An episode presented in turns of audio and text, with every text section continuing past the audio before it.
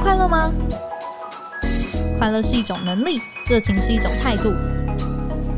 欢迎收听《快乐工作人》，陪你畅聊工作与生活、商管与学习。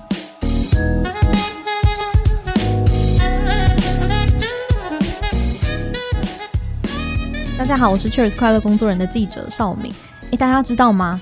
再过两年呐、啊，二零二五年哦，台湾就要迈入超高龄社会了。那也就是说，每五个人就有一个是在六十五岁以上。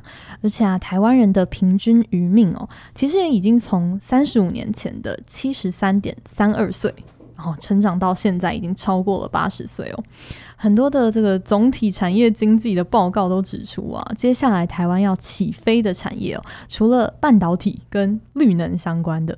就是熟龄相关的产业，但是啊，说到熟龄产业哦，一般人脑中可能马上浮现的是长期照护啊，然后保健食品啊、生技、医美等等等。但你有没有发现，现在在 YouTube？Instagram，甚至是 TikTok 上面都开始出现了一群成熟的面孔哦，从宾士啊、雅诗兰黛啊、Lululemon 啊等等哦，都找上他们来合作业配。那这些熟龄的网红啊，可能就是你的爸爸妈妈，甚至是阿公阿嬷。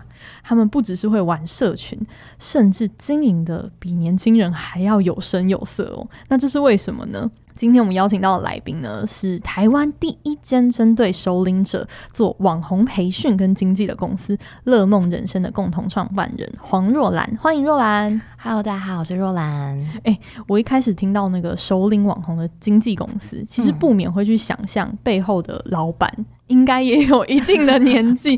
可是若兰其实还非常年轻哎、欸。哎、欸，对，还算年轻啦。哦，还算年轻。这么年轻的你，应该不到三十岁。呃，还没。嗯，怎么会想说要踏入这样子的一个呃领域里面？因为其实我们我跟另外一位共同创办人，我们从大学时期就开始做银发服务。那时候我们就是办了一个活动，带着大学生环岛到每一个县市的安养院去服务。但是我们毕业之后就发现说，哎，长辈他们在院所。他们其实再次重回社会或是出来的几率其实真的很低哦，就直接一直待到那边哦，对，直到过世了。对，那所以一开始其实我们只是想说，能不能有一些别的方式帮助，哎，还没有进去的那一群长辈们有一些不一样的什么事情。那那时候还没有那么快到熟龄网红的阶段，那时候只是哎，那我们尝试进去社区去教他们玩一些手机，玩一些软体看看好了。嗯嗯，他们是真的很喜欢，也很非常乐在其中。但是我们也同时发现说，长辈们他们去上课，我们当一次主题课程，哎，他学会了回去玩的很开心。可是下一期又又在开课的时候，其实都是同一批长辈，那甚至也都是从零开始哦。都忘了吗？都忘了，嗯，对，就没有一个更大的动力让他们去主动去学习，或是主动去想要使用下去那种感觉。啊、嗯呃，那时候其实也刚好遇到疫情，疫情开始的时候，我们那时候就有一天就发现说，哎，网红开始变得很多很多，然后像刘畊宏的那个抖音、TikTok 的影片，我们那时候想到，哎、嗯，那不然我们来试试看，我们来培训他们变成网红好了。对，那就想说，那我们用主题式的课程方式来培训他们当网红好了。然后我们那时候就想说啊，没有钱怎么办？我们就都是年轻人，我们也没有钱啊，也没有资本，我们就去投比赛。其实一开始根本就没有想说会不会拿到这个钱，就想说试试看吧，因为也不知道评审他们觉得这件事情可不可行，重不重要，重不重要？对。对，那中了之后，我们才开始想说，哦，完蛋了，办课程很难很难办，因为我们自己也有办过课程，我就发现说招生其实真的很困难，因为台湾在办理长辈课程、熟龄课程的单位真的太多了，嗯。嗯，像是。社区大学也有在办，甚至社区里长自己就有在办了。对，所以呃，竞争真的太大。嗯，所以那时候我跟另外一位共同创办人就想说，好，要玩我们就一次玩大一点，我们就直接变成海选，就是让超级星光大道、森林之王变成首领版的，我们用的首领网红海选试试看。哦，哇，这是疫情当中就是产出的一个海选的活动吗？对。那那个时候报名的状况怎么样？我们第一届其实有吓到，我们第一届想说哦，了不起，可能三十四十个人报名，其实就很多了。嗯，第一届其实就有七十个人报名了，哇，真的超多。然后其实后来也会，你们对于首领的定义是多少？嗯、我想先理清一下，哦、我们对于首领的定义是五十五岁以上。OK OK，这个时候我们其实就有吓到，嗯、然后那时候就有访问呢、啊，诶，他们来就很好奇，他们在上面表演嘛，都很精彩，我们就很好奇问他们说，那你们怎么会想要报名？他说，哦，没有啊，就在家太无聊，花到就想说试试看，反正你们的报名费也才一百块，被骗就被骗，没关系。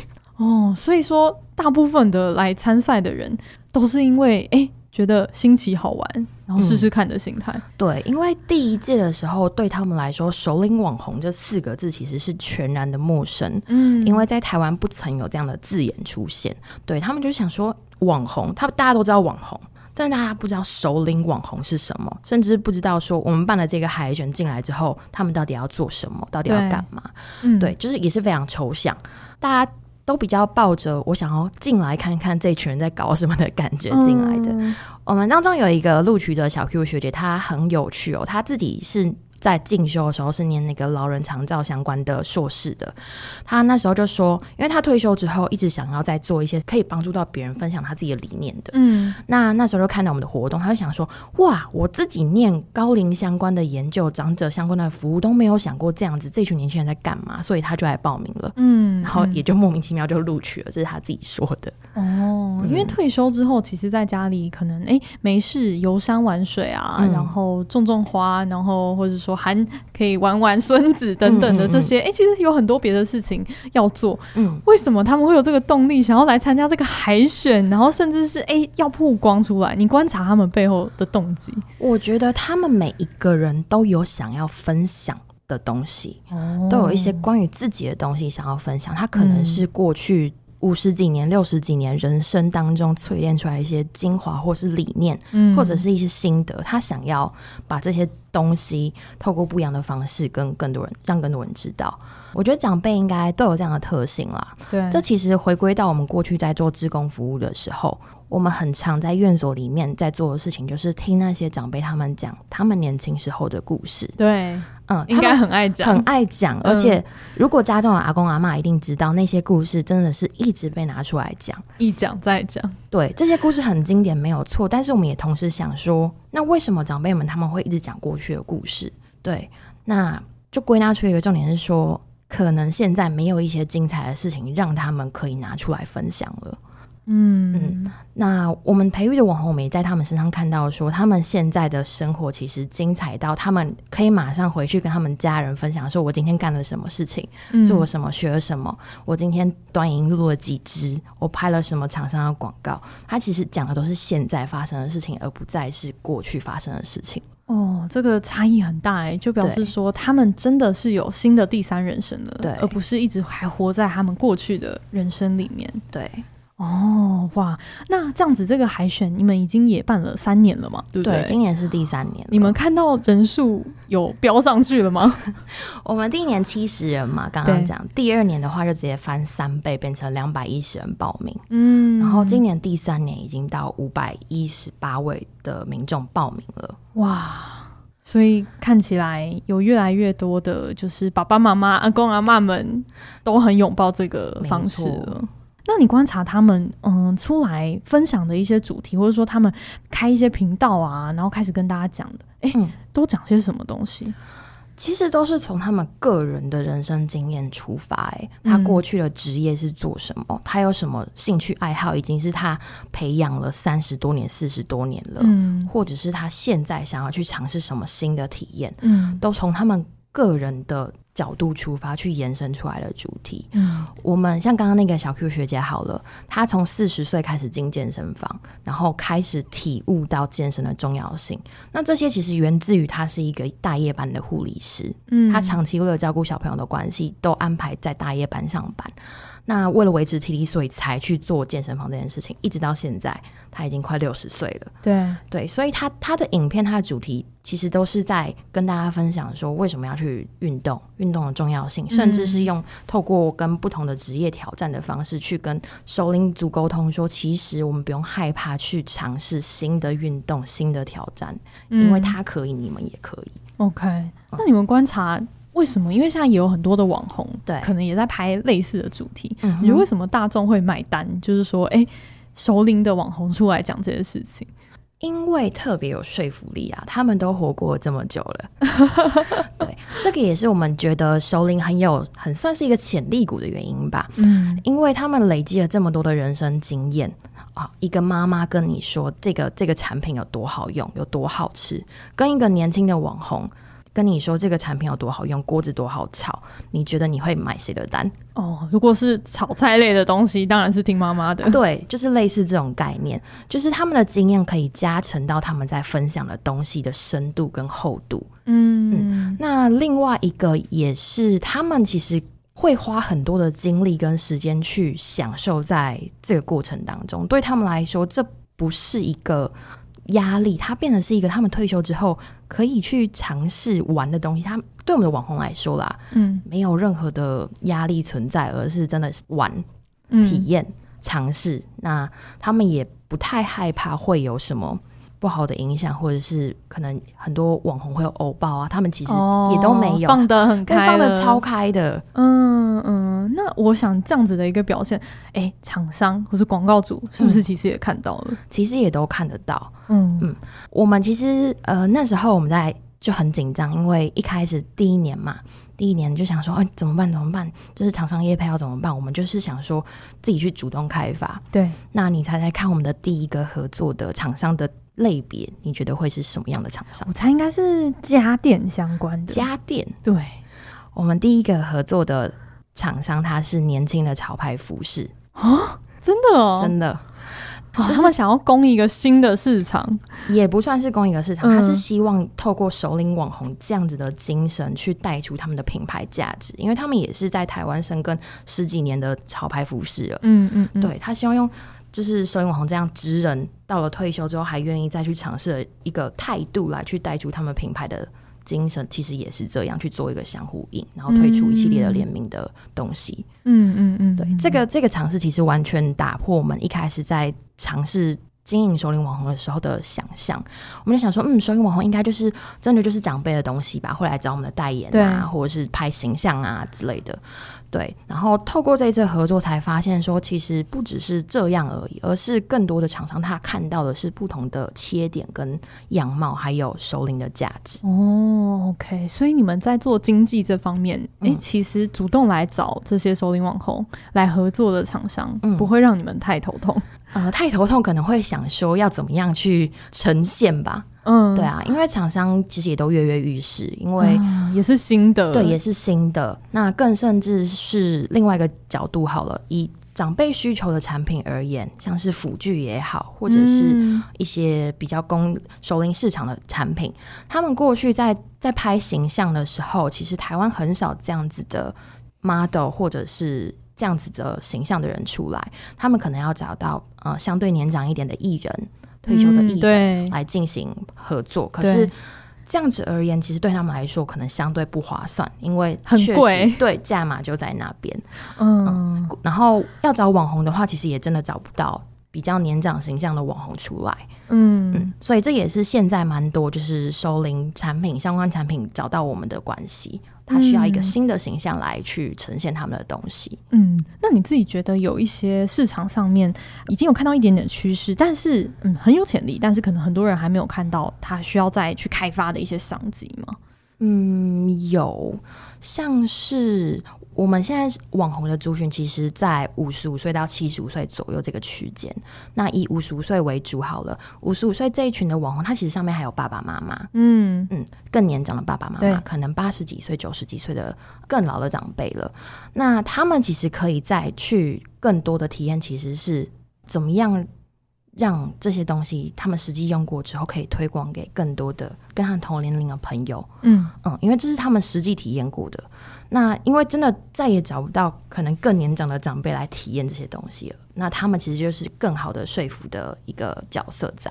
嗯嗯，这个是我们目前会比较少看到的一个点啦。嗯，嗯，OK OK，我觉得就是很特别的是，我们以前想象的，你讲到 KOL 或是网红，嗯，你脑袋里面浮现的脸孔，绝对应该不是，对，应该都是呃，我们想象的可能三十岁啊、四十岁，已经感觉哎、欸、有一点极限了，在上面的就已经比较不太认识了。嗯，但是其实现在有越来越多，哎，不管是厂商也好，或是大众接受度也好，都是朝向首领的这一块去做耕耘，嗯、因为它其实背后有很多还没有尝试过的呃市场或是沟通的方式。对，嗯嗯。那我觉得我们在这里稍微休息一下，下半场我们要继续跟若涵来聊一下。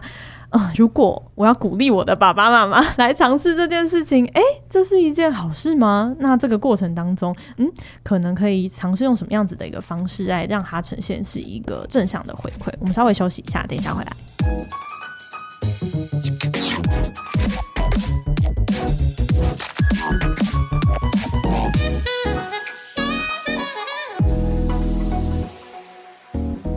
欢迎回来。哎，刚刚我们在休息的时候跟若兰稍微聊了一下。哎，今年海选进来的哦一些就是报名者，让你还蛮惊讶的嗯。对啊，因为今年其实虽然那么多人报名啦，但是因为我们今年是是劳动部一起办的一个活动，所以有一些资格审核上面的呃条件。那最终进来到现场人，他其实还是蛮厉害的，因为很多人他可能就是之前是高阶主管，甚至是很厉害的背景退休的。嗯、那因为我自己大概海选两天的现场，没有在那个评审那一区里面，就是没有听到他们的自我介绍的部分。那但不得不说。在刚开始培训的那三天，这礼拜是我们第一周培训嘛？这三天，OK，有自我介绍，oh. 我真的是跪着听完，哇，大有来头，大有来头，每一个就以前可能是什么，就是什么什么什么集团的某一个重要的角色，还是之前是某经纪公司的。总经理之类的，嗯、或者是就是很多他们其实的经历在他们的上半场非常的丰富，甚至是他的外表是你完全看不出来的。他你可能会觉得他只是一个很平常、很日常会在菜市场出现的一个长辈，对。但是他其实在台上的时候，哦，那个麦克风拿起来讲话讲出来，他的气质跟气场跟那个发光程度。嗯，很难以想象。对，其实可能只是缺一个舞台，嗯、让他们再去施展他们还没有传承完、嗯、或是想要讲完的一些事情。嗯，对啊，我们其实都会跟他们聊天呐、啊。然后，因为尤其是这一次，因为跟劳动部合作的关系，因为劳动部的角色，他可能会比较推广高龄再就业，甚至我们很常在新闻媒体上面听到这个词嘛。嗯，对。那但是站在高龄者、中高龄者的角度，他们其实。更想做的事情是，他们原本有什么东西是可以更再放大的那种再就业。嗯、那首领网红其实也是一个这样子的东西存在，嗯、所以他们报名的非常热衷。OK，其实因为我们刚好今年也有做一个针对中高龄的就业情况的一个多元平等共融的这个调查，然后里面其实就发现台湾。早退率其实是蛮高的，就是在东亚里面，我们相较于比如说日本啊、韩国啊等等，嗯、其实我们五十五岁以上退出的那个比率跟人家的落差其实是非常大的。然后在我们调查里面也发现说，其实从五十一到六十岁的这个工作者，他们在职场上大概有一半哦，四十七趴人都说他们哦感受到被歧视的感觉。嗯、然后里面三分之一的人嗯说这是跟他们的年龄是有关的，就是他们这样子归因啦。所以。其实我们以前常常说，就是哎，职场对年轻人是相对比较不友善。但是其实有一个隐形的议题没有被探讨到的是，对于中高龄者在职场上面，嗯，很多可能是，当然我赚够了，我可能就退出了。但是可能有一部分是，哎，好像公司也没有那么觉得需要我，或者说，哎，年轻人不一定那么想要听我的一些想法这样子。所以说。即便早退，大家觉得哎、欸，好羡慕哦，嗯、已经离开职场，好像已经嗯可以就是功德圆满这样子。但其实他们还有很多想要施展的地方。没错，对，那有可能就是刚刚提到的这样的长辈，其实就在我们自己家里面就有一个。那如果是说要鼓励我们家中的长辈来展开他们的下一段的旅程，嗯、然后甚至是往网红这样子的一个角度来发展，嗯、你觉得这个在？它的呃效益上面有哪些正向的帮助？嗯，如果鼓励家中的爸爸妈妈、阿公阿妈出来的话，我觉得会是一个非常大的重点。嗯、我们其实，在海选现场看到很多的参赛者，他其实都是全家人，不只是。子女哦，甚至连孙子都一起来加油了。嗯嗯，他们是全家大小，真的是陪着这位老宝贝一起出来，非常可爱。嗯、然后，因为我们家人可以一起陪进去嘛，就一群闹哄哄的那个助阵团就一起进去这样子。对对，那我们其实也有在观察到，就是我们入选的这些首领网红，其实蛮大比例的家里面的子女辈对他的支持来说是非常大的一个重点，嗯，嗯，嗯，很多很多长辈进来，其实第一句话就说：“我其实也不知道为什么我会来，我的女儿先帮我报名了才跟我讲。”哇，对，甚至有这样子的话出现，嗯。嗯，所以家中有人去支持他去尝试一个新东西的时候，他愿意踏出来的那个力度又更强了，嗯。嗯，就算他今天可能哎只是想说来玩，可是他愿意在。愿意踏出来，其实对长辈们来说就已经是非常重要的一步。嗯，那再来，其实是我刚刚讲到这个例子，其实就是我们今年入选的其中一位大哥，他的两个女儿从海选前就是密集的跟我们联络。嗯，哎，爸爸怎样？哎，爸爸还要做什么事情？那。海选当天他可以来吗？参选的时候，哎、欸，女儿可不可以来旁边看这样子？哦、甚至到现在培训的几乎每前三天中午都是亲送便当过来的。哇，对，非常这个很像送家里的那个长辈去上学的感觉，非常可爱，就会感觉好像是那种小时候爸爸妈妈都会去学校看我们的那种感觉。那现在就是角色对调了。嗯、对，对他们知道说身边的一群人支持他们去尝试新的东西的时候，对他们来说，他们就会更愿意去。嗯，驱动自己去突破。OK，嗯，所以我觉得不要吝啬给予家中长辈支持跟鼓励，但是也不要说啊，你怎么都不去试试看？我觉得这样子会比较偏负面一点点，因为我们都是人嘛，嗯、我们都知道我们喜欢听什么样的东西。那爸爸妈妈也是，嗯嗯，我们其实在尝试一个新的企划，那这个企划对我们来说非常挑战。我们很常在网络上面看到。有影片是，嗯、呃，街访就是国中生、高中生说，哎、欸，爸爸妈妈讲过让你最走心的一句话是什么？可是我们从来没有听过一种街访是问爸爸妈妈，小孩讲过让你最走心的一句话是什么？我们最近在做这个企划，然后我们在访问他们的时候，嗯、他们都跟我们说他们不想讲。哦，真的，对，因为太难过了。嗯嗯，这其实是我们很少从爸妈嘴中听到的事情，但是我们可能不经意的一些小举动、小态度，其实都会让我们记一辈子。他们可能只是不想讲而已。嗯嗯，因为我们还是偏中高龄为主嘛，五十五岁以上，那甚至有一些长辈已经七十几岁了，势必在手机使用上的那个困难程度，其实还是会比较高。嗯，有一个硬体上面的小，对，它就是一个硬伤啦。嗯，就是像我们今年录取进来的一个阿嬷，她在开训前一天才前一天的时候，她就跟我们说，她之前从来没有用过脸书，她的手机里面只有 Line。嗯，她她的就是她录取之后，她的儿子媳妇才帮她恶补哦，脸书赶快装。然后才才来上课，对，对他们来说，手机的使用或者是这些社群软体的基本操作，对他们来说，其实就是一个需要重新记忆、需要重新熟悉练习的一个工具。嗯，对。但是我们看他们是觉得他们都玩的很开心啊。哦，对，可能需要的时间会相对比较长，甚至需要讲到两遍、三遍、四遍、五遍都有可能。对。可是对我们来说，陪伴着他们从零到一。嗯，非常有成就感。嗯，这其实也是子女可以展现支持的一、嗯、一环，其实是可以克服、嗯，其实是可以克服的。嗯，那我们也常常在课堂上面听到学员跟我们说：“哦，老师你们好有耐心哦！我回家问我的孙子女儿，他们都叫我不要乱跑。” 对，嗯嗯，所以我觉得。